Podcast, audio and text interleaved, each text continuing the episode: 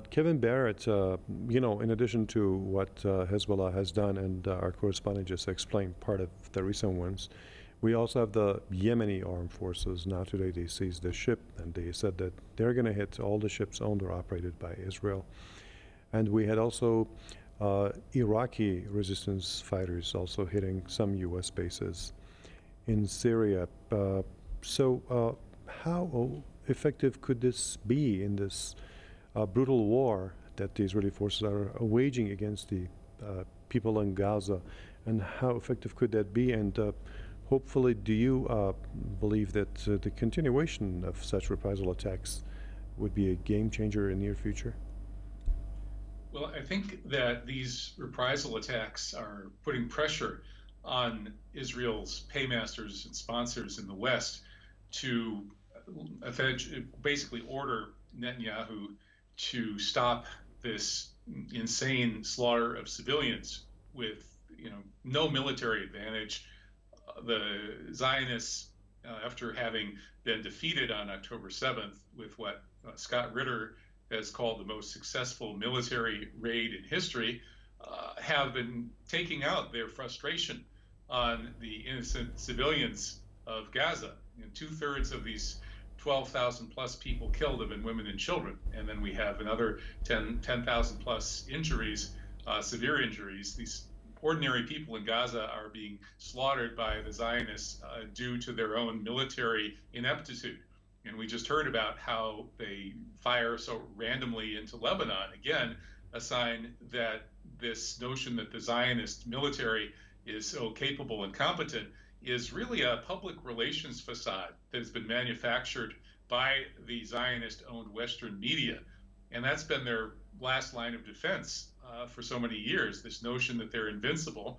And that's one of the reasons they've been able to intimidate the regional countries, or many of them anyway, into backing off and uh, so called normalizing, which I would call abnormalizing, uh, and currently, uh, so many regional countries are afraid to cut relations with the madmen in Tel Aviv for fear of this military power. But what do the Israelis really have? They have the ability to kill lots of civilians. They're very good at murdering children for sport with sniper fire. They're very good at dropping bombs and white phosphorus on civilian hospitals and houses and so on.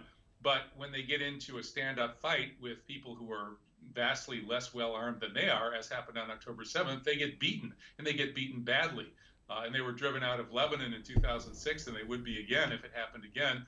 So they depend totally on the West for public relations support. The PR machine has to say that they're invincible, and then they get all this money and, and weaponry from the West as well. But that means that the Western countries have a say, and the minute that the Biden administration tells Netanyahu to stop, uh, it's over. It will be. And they won't have put an end to Hamas, uh, as they said they were going to. They won't have accomplished anything other than murdering uh, 12,000 plus civilians.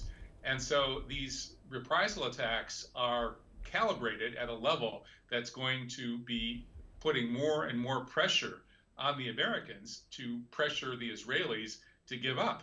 And once they give up, it's going to be seen as a historic defeat, just as October 7th itself was.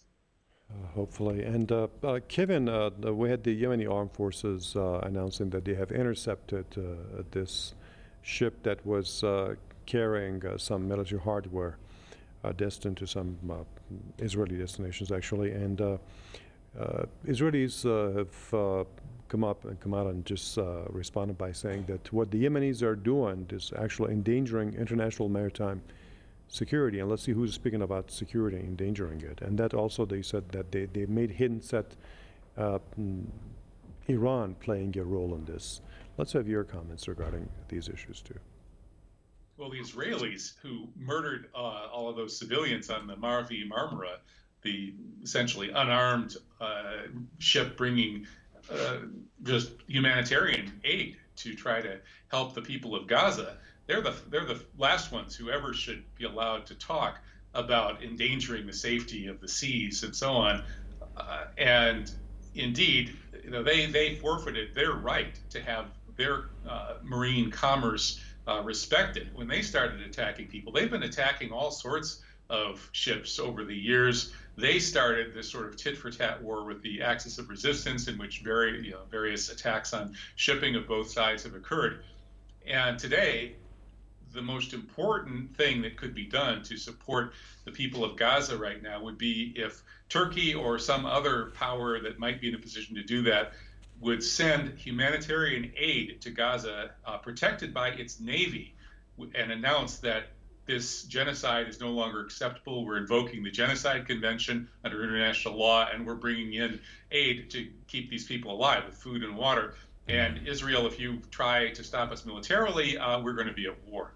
And again, I think the Israelis might have to back down if that were coordinated uh, with some other regional countries, but they might not. They might do what they did when they slaughtered people on the Mavi Marmara, because again, the Israelis have no respect whatsoever for uh, for the shipping of any countries that they feel like they want to pick a fight with. So now they're getting their just desserts. Their karma is coming back at them, uh, and they're going to be suffering some, mm-hmm. uh, I think, an upswing in these attacks on their shipping, and they deserve it.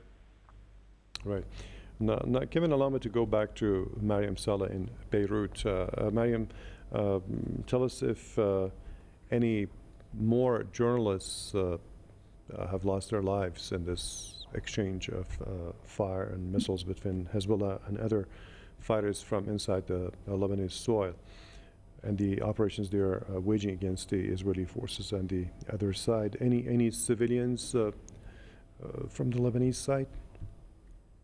Well, fortunately, we don't have uh, we didn't have a targeting um, or anyone martyred as a result of the Israeli shellings, but we did have direct targeting of journalists uh, just recently in the area of Yarun. Actually, a very big convoy of journalists that were there to film one of the houses that was destroyed uh, just recently, the day before.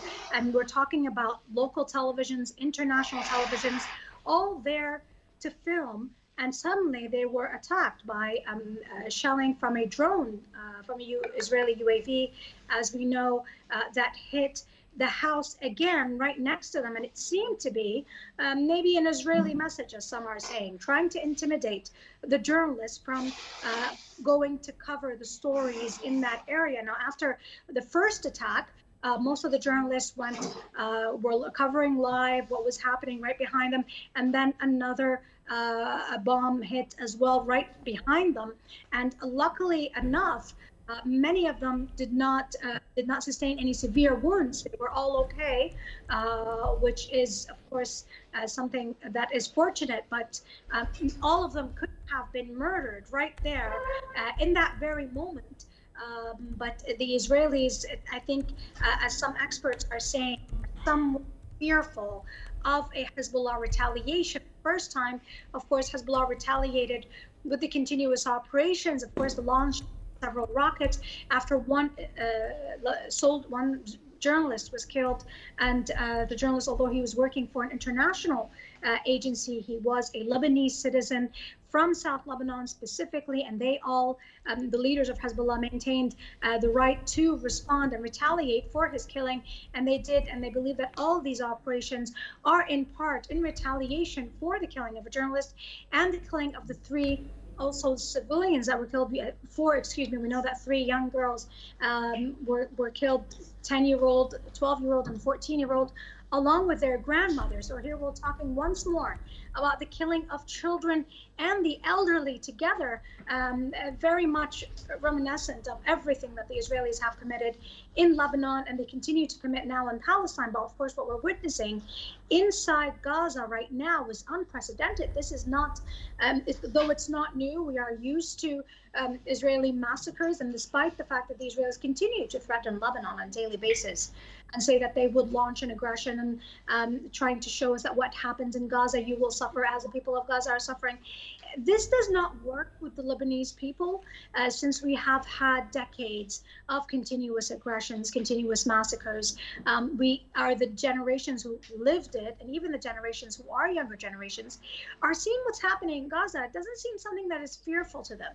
It is to them something that would allow would make them even more resentful of the U.S. policies towards the region, and that at the end of the day going more towards animosity for blaming the United States, blaming those so-called democracies of the world, the, the, the, the Western world, which is supportive of Israel, pumping it with weapons, with money, with funding.